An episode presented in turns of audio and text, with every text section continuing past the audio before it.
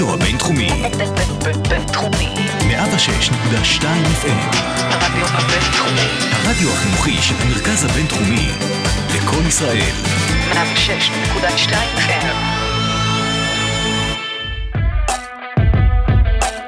Talking Lauder, הפודקאסט הרשמי של בית הספר לאודר לממשל דיפלומטיה ואסטרטגיה במרכז הבינתחומי הרצליה. עם הילה רודד ושרון ברסלר. שלום לכולם, אנחנו עם פרק נוסף של Talking Lauder, הפודקאסט הרשמי של בית הספר לאודר לממשל, דיפלומטיה ואסטרטגיה.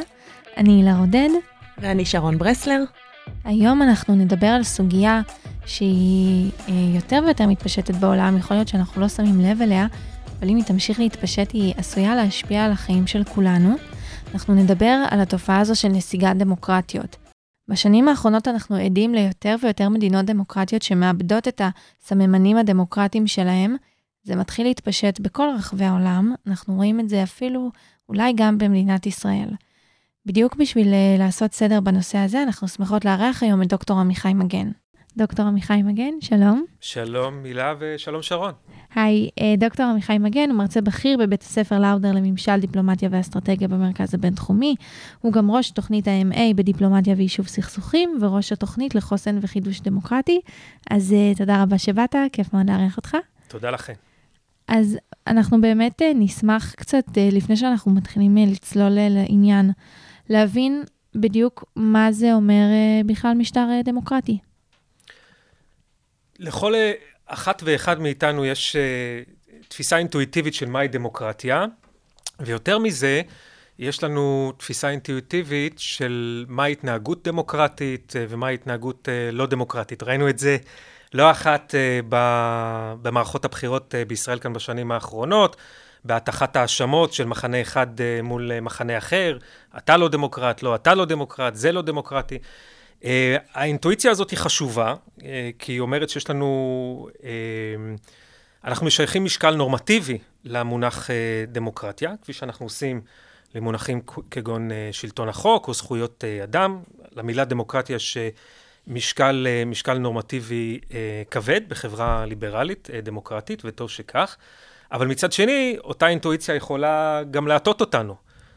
ואנחנו עלולים בעצם להעמיס יותר מדי על המונח הזה, המילה דמוקרטיה, וכשאנחנו מעמיסים יותר מדי או מותחים יותר מדי את המשמעות של המושג, המושג בעצם מאבד ערך אנליטי. לכן, מאוד חשוב, ולא תמיד הפוליטיקאים שלנו עושים את זה, לא תמיד העיתונאים עושים את זה, אבל אנחנו כאנשי מדעי המדינה, חשוב שנקפיד להגדיר את המונחים שלנו. עכשיו, כיוון שהמילה הזאת, דמוקרטיה, מילה יוונית עתיקה, שאנחנו מוצאים אותה כבר במאה החמישית לפני הספירה, היא איתנו הרבה הרבה זמן ובתקופות מאוד מאוד שונות, היא קיבלה משמעויות מאוד שונות לאורך ההיסטוריה האנושית, ואנחנו עושים, יכולים לעשות הבחנות שונות.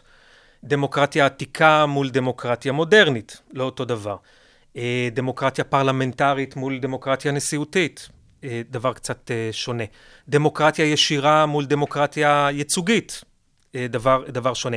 אבל אני חושב שההבחנה החשובה ביותר לצורך הדיון שלנו היום, זו הבחנה בין דמוקרטיה אלקטורלית, או דמוקרטיה פרוצידורלית, או יש שיכנו את הדמוקרטיה רזה, אולי ככה נפרט וננמק עוד מעט, לבין תפיסה של דמוקרטיה סובסטנטיבית, דמוקרטיה ליברלית, דמוקרטיה שנשענת לא רק על בחירות חופשיות ותחרותיות, אלא גם על מרכיבים, מרכיבים נוספים.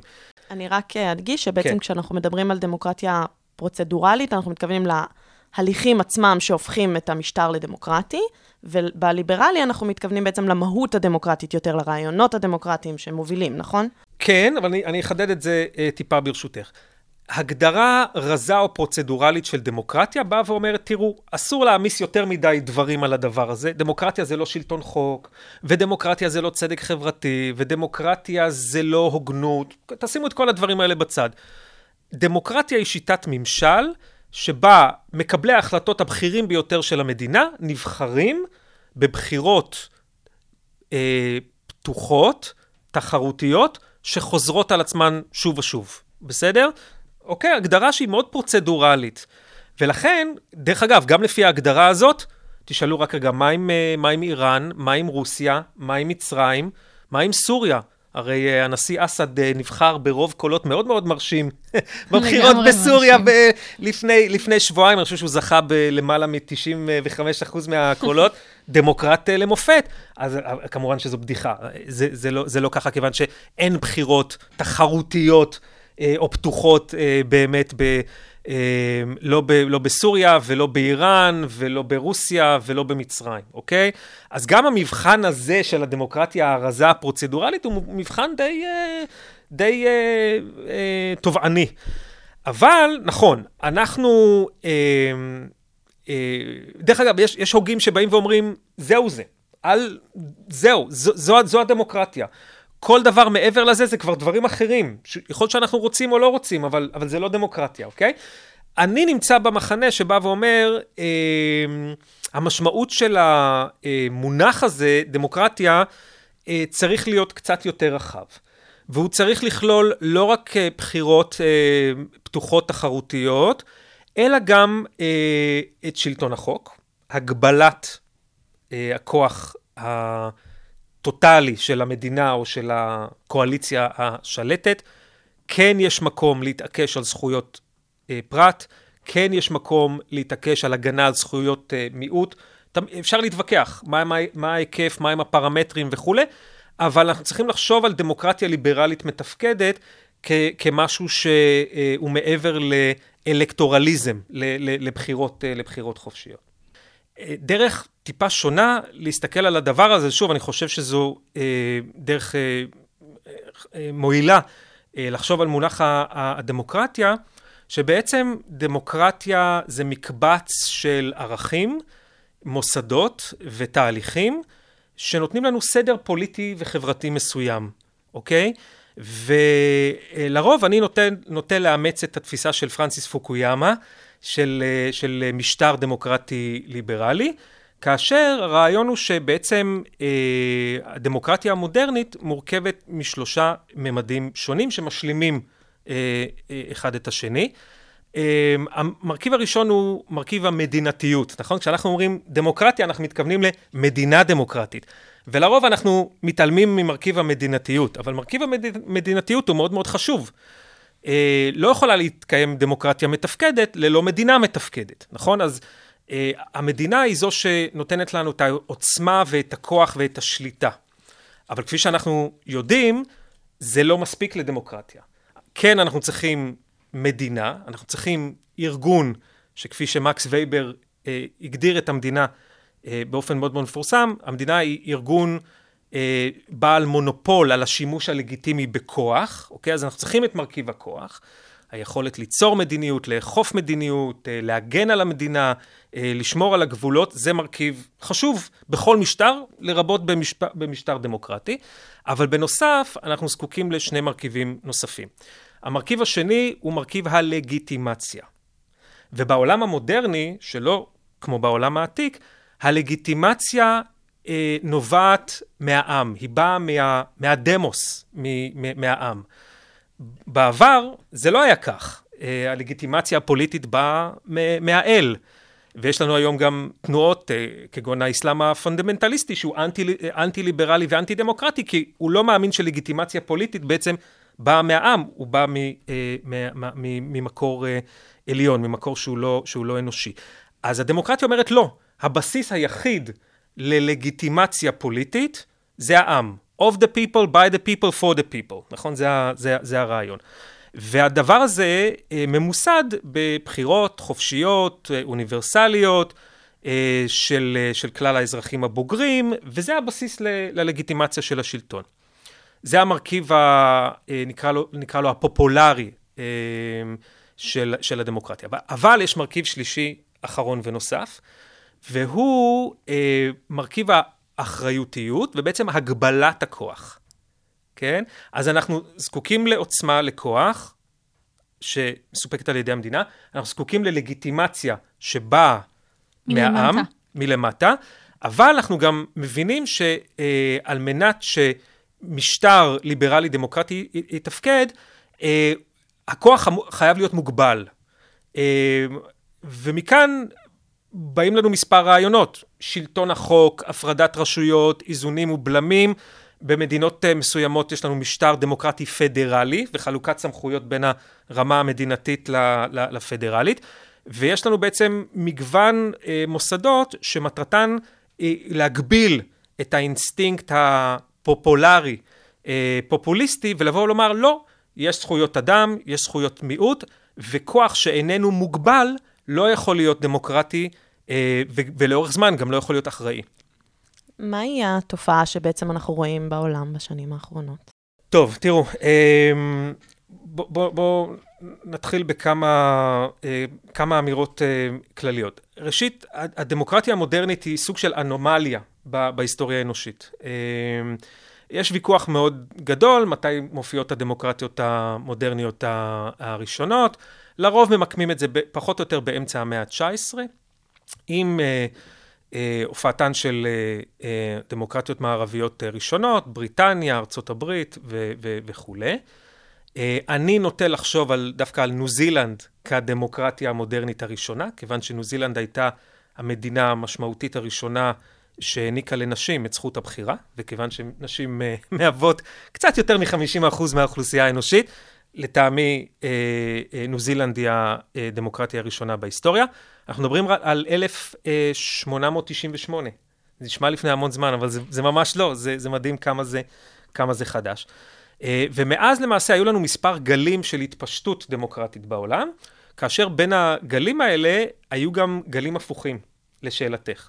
זאת אומרת, התהליך הזה הוא תהליך אה, אה, של התפשטות אה, מספר הדמוקרטיות בעולם, אבל אנחנו גם מזהים תקופות שבהן יש נסיגה, שבהן יש מיתון דמוקרטי, ונראה שאנחנו כיום, ב-2021, נמצאים בעיצומה של נסיגה דמוקרטית, לא מפולת, לא התפוררות טוטאלית, אנחנו לא נמצאים בשנות ה-30 של, של המאה ה-20, אבל כן נסיגה, אני אסייג את זה ואומר, אחרי תקופה מאוד משמעותית, שמתחילה באמצע שנות ה-70, של התפשטות דמוקרטית uh, גלובלית. אנחנו מכנים את זה The Global Democratic Boom. בעצם תקופה שבה הדמוקרטיה יוצאת מתוך ערש, uh, ערש לידתה בעולם המערבי, ומתפשטת לאמריקה הלטינית ולחלקים גדולים באסיה ולאפריקה, וגם למזרח ומרכז אירופה אחרי uh, תום המלחמה הקרה. האזור היחיד בעולם שלא הושפע לטובה על ידי אותה מהפכה דמוקרטית גלובלית, כמובן המזרח התיכון. אתה אומר שבעצם ההתפשטות הזאת של הדמוקרטיות התחילה רק בשנות ה-70. זאת אומרת, אנחנו מדברים על תקופה בסופו של דבר מאוד מאוד קצרה, שדמוקרטיה שולטת בעולם. אה, כן. אם, אם היינו מסתכלים על העולם הפוליטי ב-1974, שזה השנה שבה אנחנו בעצם מתעדים את תחילת אותו גל אה, דמוקרטי אה, אחרון, ב-1974 היו על פני כדור הארץ פחות מ-40 דמוקרטיות, וואו. או 25 אחוזים מהמשטרים בעולם. גם מספר המדינות הרי משתנה אה, עם, עם הזמן. אבל הדמוקרטיה הייתה במיעוט, וחלקים עצומים בעולם אה, היו תחת אה, שלטון טוטליטרי כזה או אחר, קומוניסטי, מאואיסטי, אה, אה, חונטות צבאיות באמריקה הלטינית וכולי וכולי וכולי. ואז אה, מתחיל לנו אה, גל, אה, גל שסמואל הנטינגטון כינה אותו הגל השלישי, של התפשטות אה, דמוקרטית בעולם, כך כשאנחנו מגיעים לשנת 2000, בעצם יש לנו אה, 123 דמוקרטיות אלקטורליות בעולם, לא כולן ליברליות, לא כולן איכותיות, אבל, אה, וזה, וזה מהווה בעצם אה, 63-64 אחוז ממדינות העולם. אז יש לנו מצב שבו הדמוק, הדמוקרטיה הופכת משיטת אה, ממשל שנמצאת במיעוט מאוד מאוד משמעותי, בערך רבע ממדינות העולם, למצב שבו לא כל העולם הופך להיות דמוקרטי, אבל הדמוקרטיה הופכת לשיטת הממשל הדומיננטית בעולם, אוקיי? וזה בעצם נעצר בשנת 2000. עד 2005 אנחנו במין אה, דאייה כזאת, ושום דבר לא, לא קורה, לא לכאן ולא לכאן.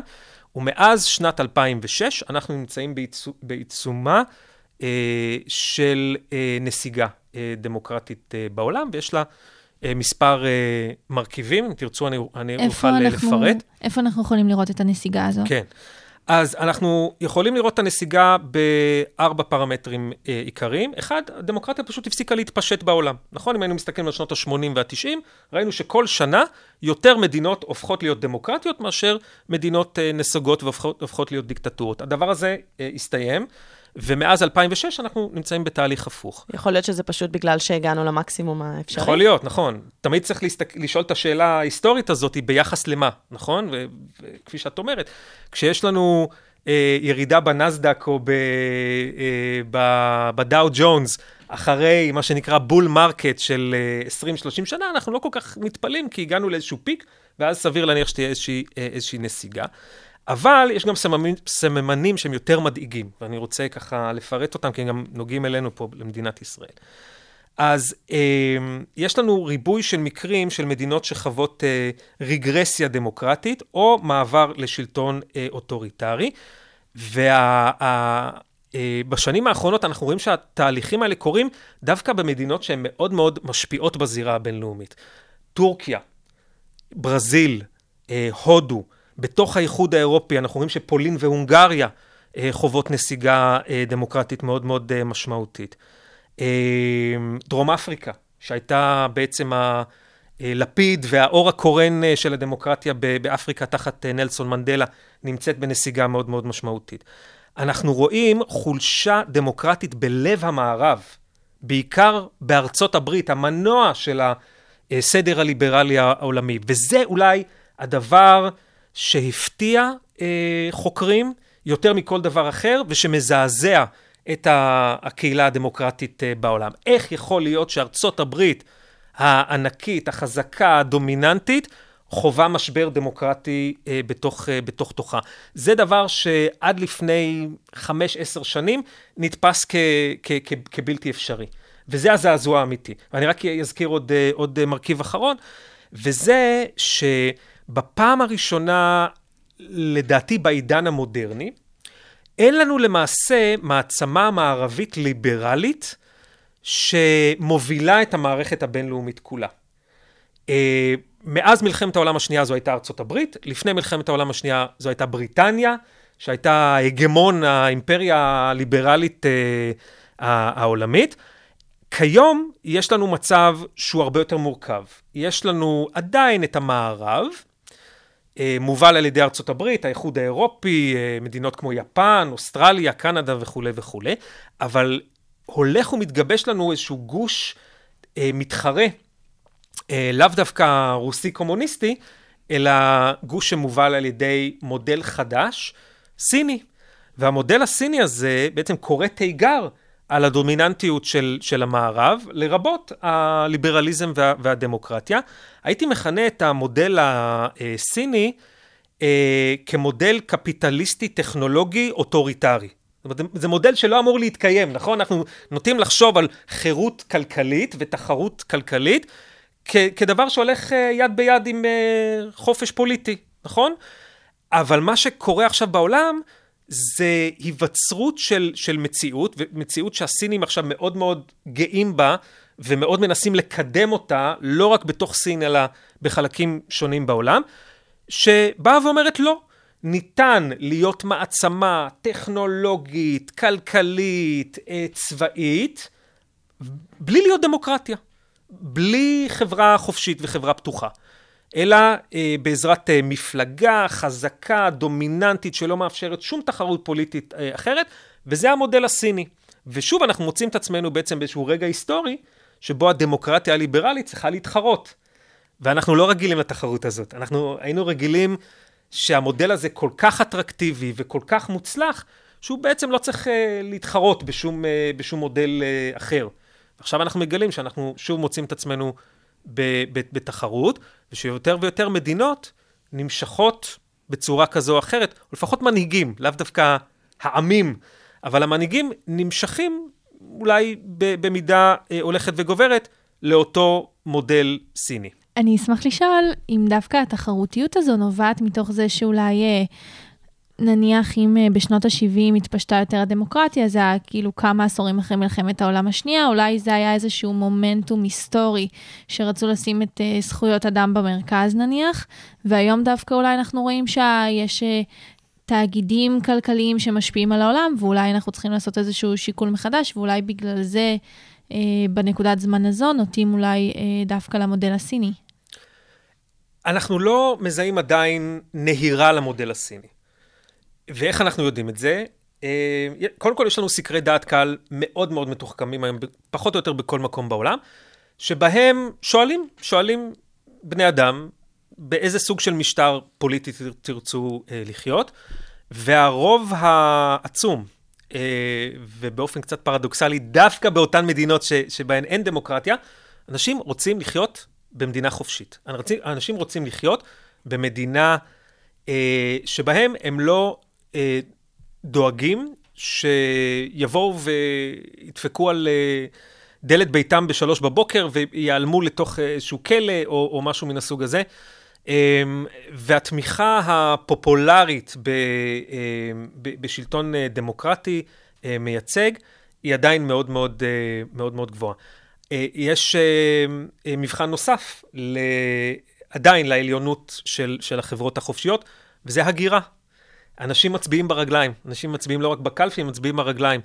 ושוב, כששואלים אנשים לאן תרצו, אם תרצו להגר, לאן תרצו להגר, זה תמיד הדמוקרטיות הליברליות המובילות בעולם, שאנשים רוצים להגר אליהן. אף אחד לא מחפש להגר לא לרוסיה ולא לסין, ובטח שלא לצפון קוריאה.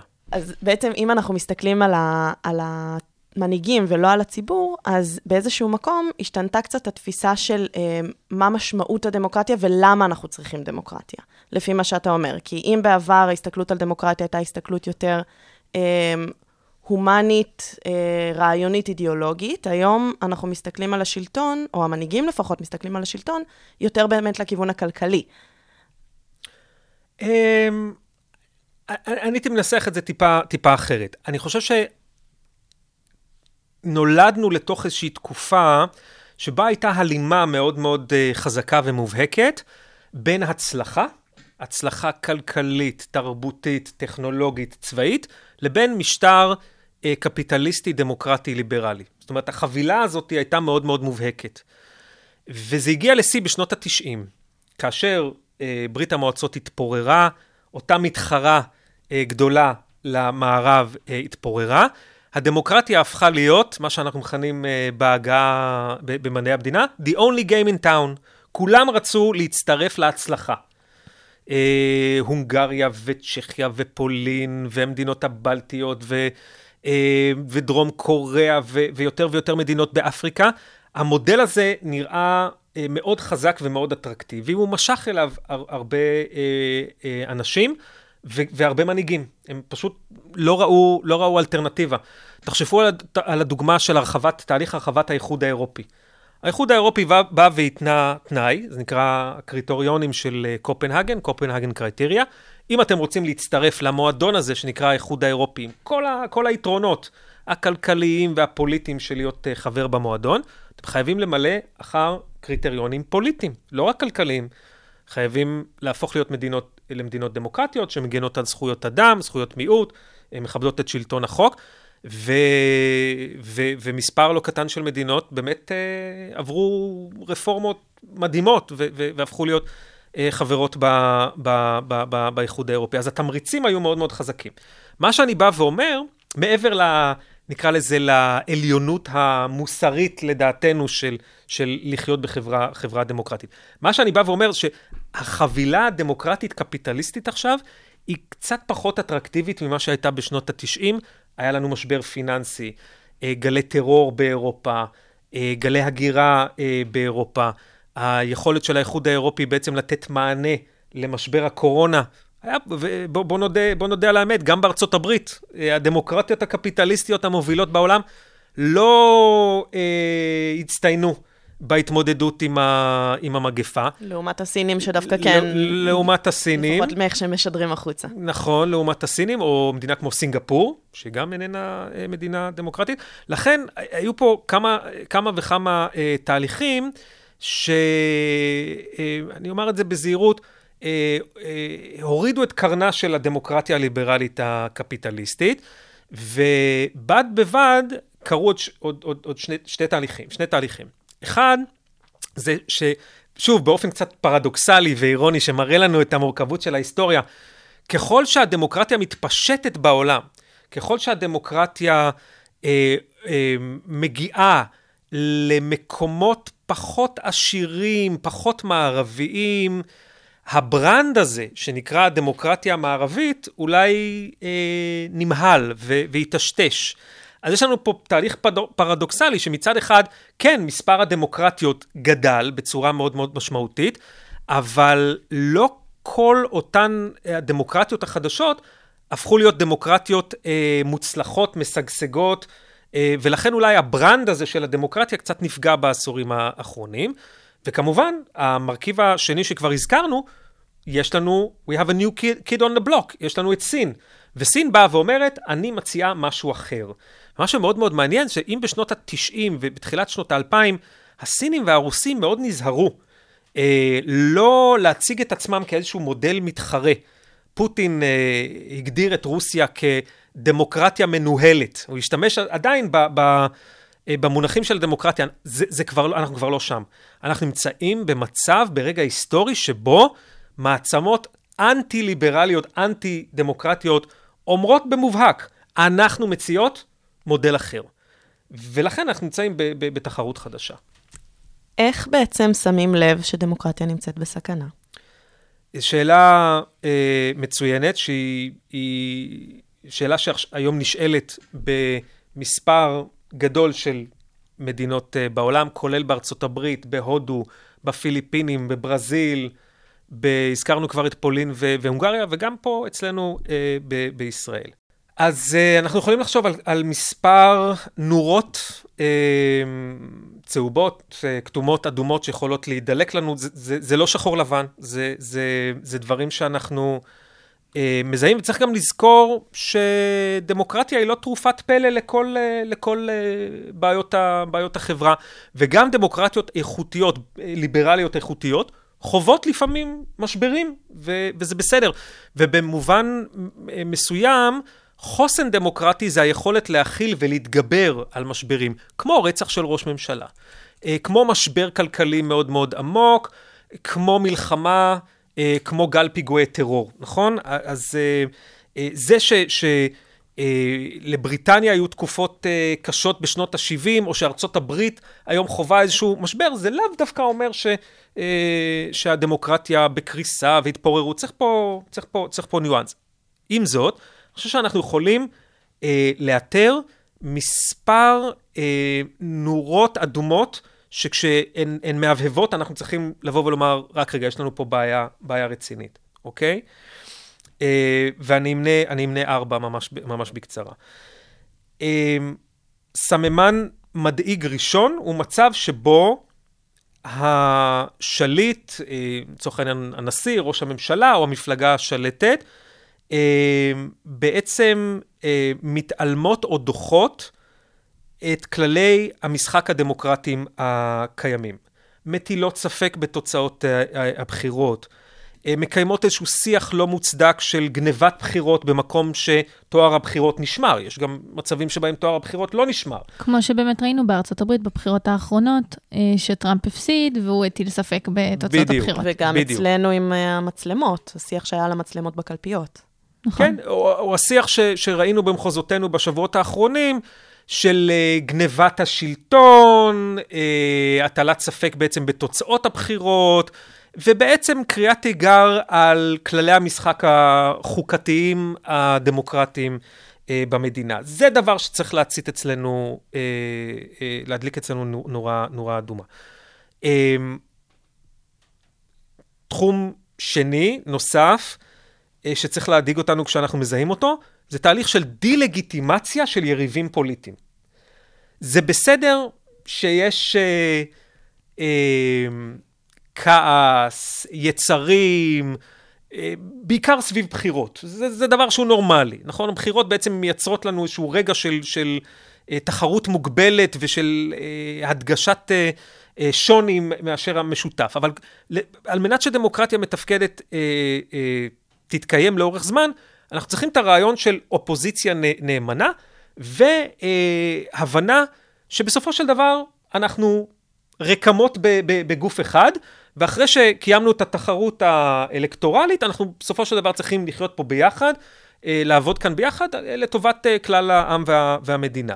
כאשר אנחנו רואים תהליכים שבהם אה, הדבר הזה לא מתקיים, ויריבים פוליטיים הופכים להיות אויבים או בוגדים, יש לנו בעיה אה, קשה. בסדר? ושוב, דברים שהם רלוונטיים גם בארצות הברית, אה, דונלד טראמפ תמיד כינה את הילרי קלינטון קרוקד הילרי, וקרא לזרוק אותה לכלא וכולי וכולי, וגם פה אצלנו במדינת ישראל ראינו שהשיח יכול להפוך להיות מאוד מאוד אלים ומאוד מאוד דוחה. וזה דבר שצריך להדאיג אותנו. מרכיב שלישי שצריך לשים, לשים עליו לב, זה, זה סובלנות כלפי אלימות פוליטית או עידוד אלימות פוליטית. הדמוקרטיה ביסודה היא חלופה לאלימות פוליטית. כיצד בני אדם לאורך רוב ההיסטוריה החליפו את השלטון? במלחמה, במלחמת אזרחים. אם זה על ידי אה, מלחמה ממש, או אם זה על ידי אה, אה, כך שאליטה אחת השתלטה על השלטון ובעצם חיסלה אה, פיזית או כלכלית או בכל דרך את, ה, את האליטה שבאה אה, לפניה. דרך אגב, זה, זה הפחד המאוד מאוד גדול אה, של האייתולות היום ב, באיראן, שאם הם יפסידו את השלטון, הם יפסידו לא רק את השלטון, הם יפסידו את, אה, את חייהם וחיי אה, משפחתיהם. זה סממן למשטר טוטליטרי. מקום שבו...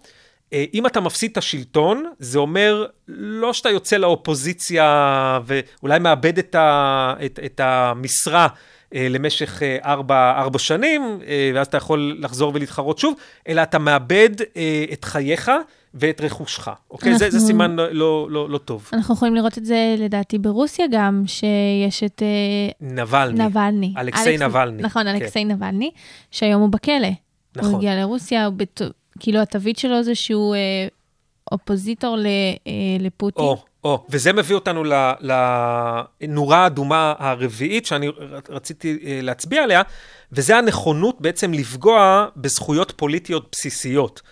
אה, למנוע מיריב פוליטי מלהתחרות בבחירות. להשתמש ברשות המיסים על מנת לעשות אה, איזושהי חקירה מוטה נגד יריבים פוליטיים על מנת להביך אותם ולהוציא אותם מתוך המשחק הפוליטי.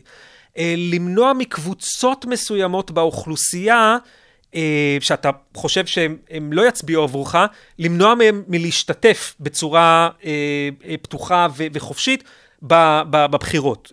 ראינו את זה בארצות הברית, אנחנו ראינו אולי גם ניסיון לעשות דבר דומה פה, פה אצלנו בישראל, וכמובן פגיעה בעיתונאים, פגיעה בחופש הביטוי אה, ובתקשורת, אה, בתקשורת החופשית וה, והחוקרת. אז כשאנחנו מזהים את התהליכים האלה קורים, אנחנו צריכים לבוא ולומר, רק רגע, קווים אדומים, יש לנו פה בעיה, ובדבר הזה צריך לטפל. אז אני שומעת את כל הדברים האלה שאתה אומר, ואני קצת אה, רוצה להגיד, יש לנו פה בעיה במדינת ישראל. האם זה באמת המצב? אנחנו צריכים לדאוג? יש לנו בעיה מסוימת. אני חושב ש...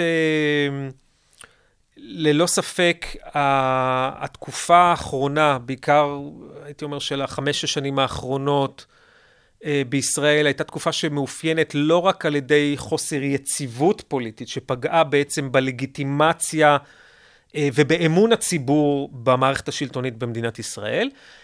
אה, נכון, אנחנו התחלנו גם לראות סממנים מדאיגים לכרסום בנורמות אה, ובתהליכים אה, דמוקרטיים פה. זה לא אומר קריסה.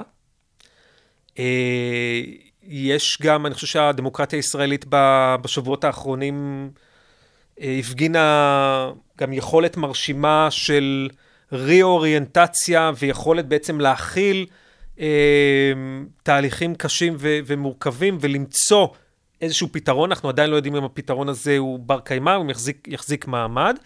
אבל כפי שראינו אה, במקרה של בריטניה והברקסיט, ראינו גם פה, במדינת ישראל, שבתנאים מאוד מאוד לא פשוטים, הדמוקרטיה הישראלית מצליחה להכיל ולהתאים את עצמה אה, לאתגרים אה, לא, לא, לא קלים, אבל כן, אני מסכים איתך, אה, שרון, אנחנו בהחלט אה, מזהים אה, מגמות אה, אה, מדאיגות. זה לא דבר שהוא חסר תקדים בדמוקרטיה הישראלית, אני חושב שרצח רבין אה, הייתה מהלומה ופגיעה מאוד מאוד קשה במשטר הדמוקרטי-ליברלי בישראל. אה, אבל כן, אנחנו ראינו בשנים האחרונות אה, אה, תהליכים ודוגמאות להתנהגות פוליטית שאני חושב שחשוב שנוקיע. ובנקודה הזו שדיברנו בעצם מה הנורות האדומות שיכולות להבהב לנו בקשר לנסיגת דמוקרטיה, אני אשמח לדעת על איזה עקרונות אנחנו כן צריכים לשמור כדי כן שהדמוקרטיה שלנו תהיה חזקה וכן לשמור עליה יציבה. כן. אז, אז אני רוצה לומר כמה דברים בהקשר הזה. שוב, אני חושב שאנחנו צריכים מאוד מאוד להיזהר משאננות, מהרעיון שהדבר הזה הוא יציב והוא טבעי, הוא לא טבעי. הדמוקרטיה הליברלית זה סוג של נס, נס אנושי. העובדה שאנשים אה, מוותרים על השלטון ללא שפיכות דמים, אה, והעובדה שלכולנו יש איזושהי זכות אה, כן להביע דעה, כן להשתתף, לבחור עם, לבחור או להתמודד, זה, זה דבר שהוא פלאי, הוא ניסי. כל, צריך טיפ-טיפ לקרוא קצת, קצת היסטוריה. דרך אגב, בעיקר עבור נשים ועבור בני, בני מיעוטים, זה דבר שהוא פלאי והוא גם, והוא גם שברירי. ולכן העצה הראשונה או הלקח הראשון, לא לקח את הדבר הזה כמובן מאליו, ולהיות מאוד מאוד זהירים. לדעת לזהות את אותן נורות אדומות ולבוא ולומר, אני כאזרח, this will not pass, this shall not pass. אני, אני לא, לא אאפשר לדבר הזה לקרות, וכל אחד מאיתנו מחליט איך, אה, איך אנחנו מגיבים לדבר הזה, אבל מאוד חשוב שנבין את התנאים לקיום הנס הזה, ושנפעל אה, בצורה אקטיבית כ- כאזרחים להגן על הדבר הזה. אתם יודעים, חנה ארנד, הפילוסופית המדינית המדהימה, אה, כשהיא באה בעצם לבחון אה, בספרה אה, The Origins of Totalitarianism, שורשי המשטר הטוטליטרי, היא באה וניתחה את עליית הנאצים לשלטון, והמסקנה שהגיעה אליה היא שזה לא החוקה ולא החוקים, ואפילו לא בית המחוקקים שיגן עלינו מפני קריסת הדמוקרטיה. בסופו של דבר, זה אנחנו. וללא חברה אזרחית חזקה, מודעת, אמיצה, שתדע להבחין בין ויכוח לגיטימי על מדיניות כזו או אחרת לבין פגיעה ברשויות השלטון, אה, אנחנו לא נקיים את הדמוקרטיה לאורך זמן. אז זה, אלה, אלה דברים שצריכים מאוד מאוד אה, לשים אה, לב אליהם. אני רוצה להצביע על עוד שני דברים ברשות, ברשותכם. מרכיב של חוסן דמוקרטי שלא הזכרתי עדיין, זה מה שהייתי מכנה הצורך, החיוניות של אליטה משרתת, אוקיי? אליטה משרתת. ציבור שנמצא בנקודות השפעה פוליטיות, משפטיות, כלכליות, חברתיות, שתופס את עצמו כמשרת של העם.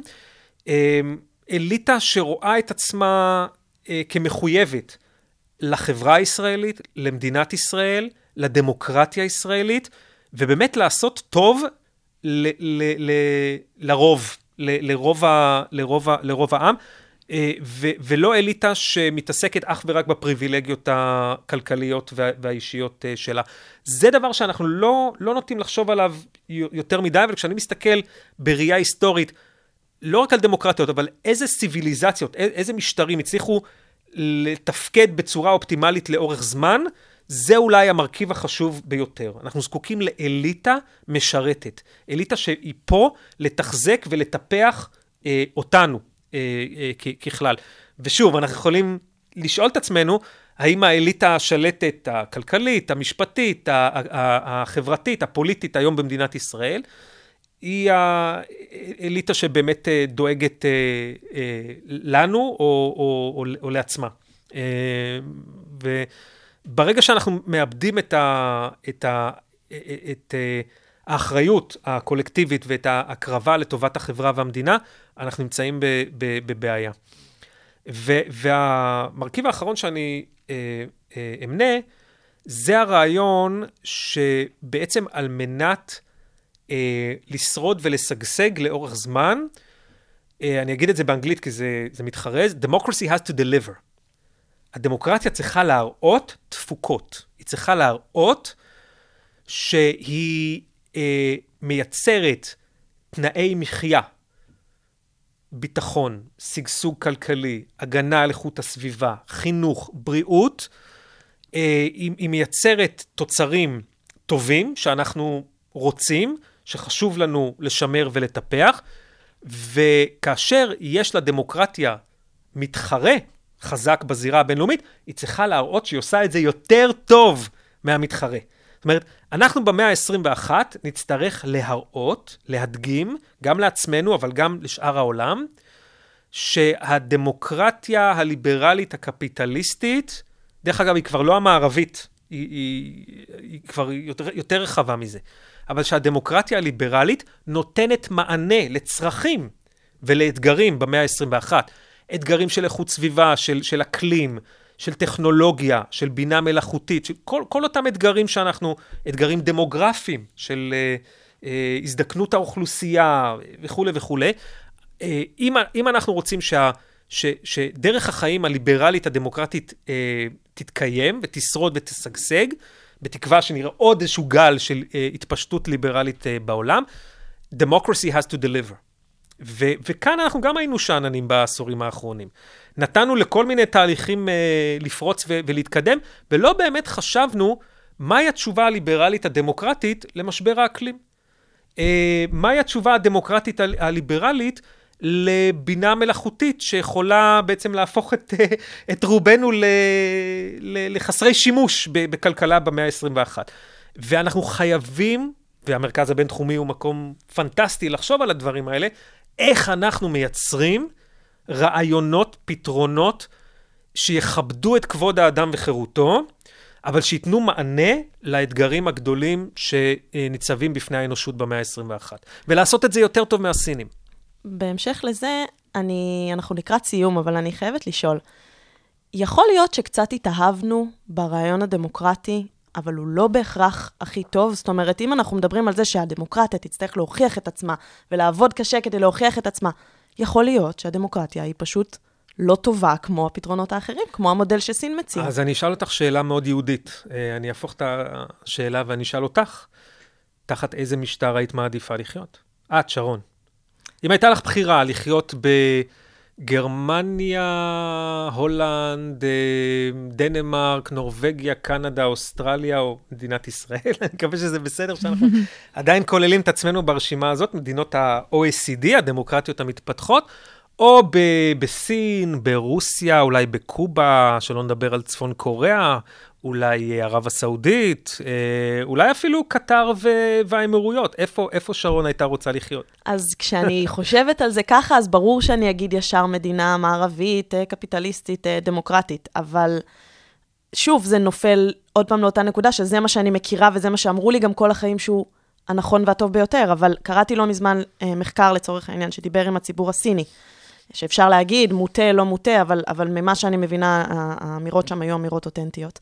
שהם מאוד מאוד מרוצים מאורח החיים שלהם, והם מאמינים, באמת ובתמים, שהמשטר הסיני עושה את מה שהוא עושה לטובתם, והוא נותן להם חיים טובים, והוא דואג להם לכלכלה, והוא דואג שיהיה להם אוכל, והוא מעצים את סין ונותן להם עוד פעם את הכבוד שהיה להם בעבר.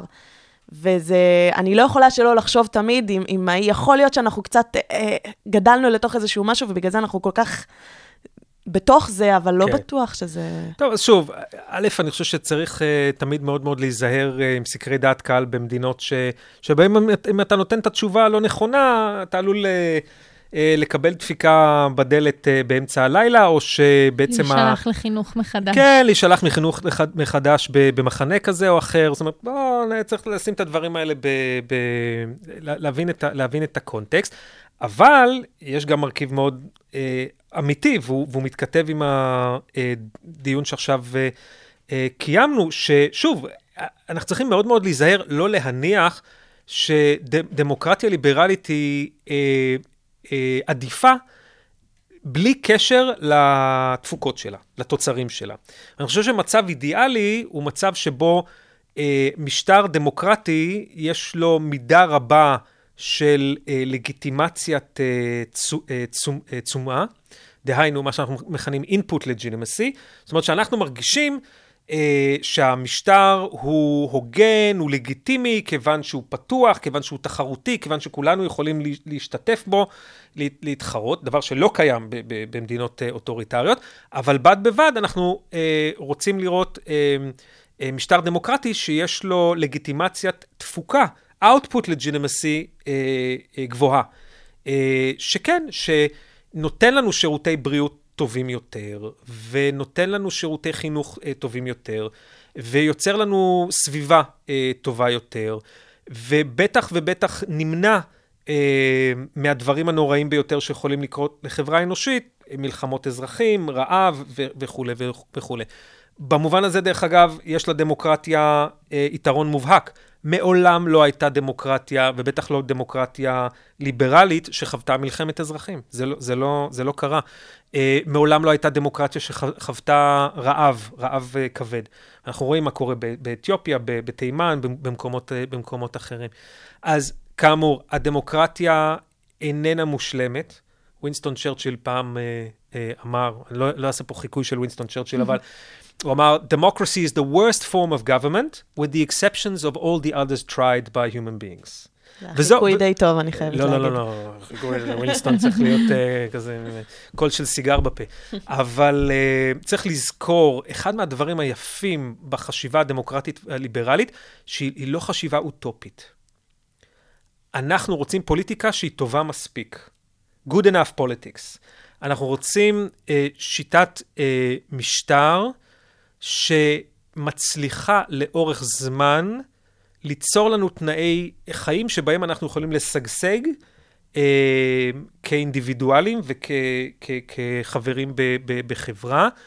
אה, אנחנו רוצים שיטת משטר שמאפשרת לכל אחת ואחד מאיתנו אה, לכתוב את, אה, את, סיפור, את סיפור חייה, ללא מעורבות אה, של המדינה, ללא... אה, ללא אלימות וללא פלישה לתוך החיים הפנימיים שלנו, האישיים, המשפחתיים, החברתיים. ובמובן הזה, אנשים עדיין רוצים לחיות בחברה חופשית. ואני, ואני מאמין שהדבר הזה לא ישתנה. טוב, אין ספק שהעשורים הקרובים יוכיחו לנו מה מהטענות בעצם נכונה ולאן הדבר הזה יוביל. ודווקא מהפרק הזה, אני יוצאת עם התחושה שזה קודם כל בידיים של העם, של האזרחים. כלומר, מנהיגים יכולים uh, לחשוב מה שהם רוצים, אבל יש פה אחריות אזרחית מאוד מאוד חשובה להמשך קיום המש... השיטה הדמוקרטית uh, בעולם. תודה רבה לך, דוקטור עמיחי מגן, תודה רבה שהיית איתנו uh, כאן היום. תודה רבה גם לכם המאזינים שלנו, אתם הייתם על Talking לאודר, הפודקאסט הרשמי של בית הספר לאודר לממשל, דיפלומטיה ואסטרטגיה במרכז הבינתחומי. הפרקים שלנו זמינים בכל אפליקציות הפודקאסטים וגם באתר הרדיו הבינתחומי. נתראה בפרק הבא.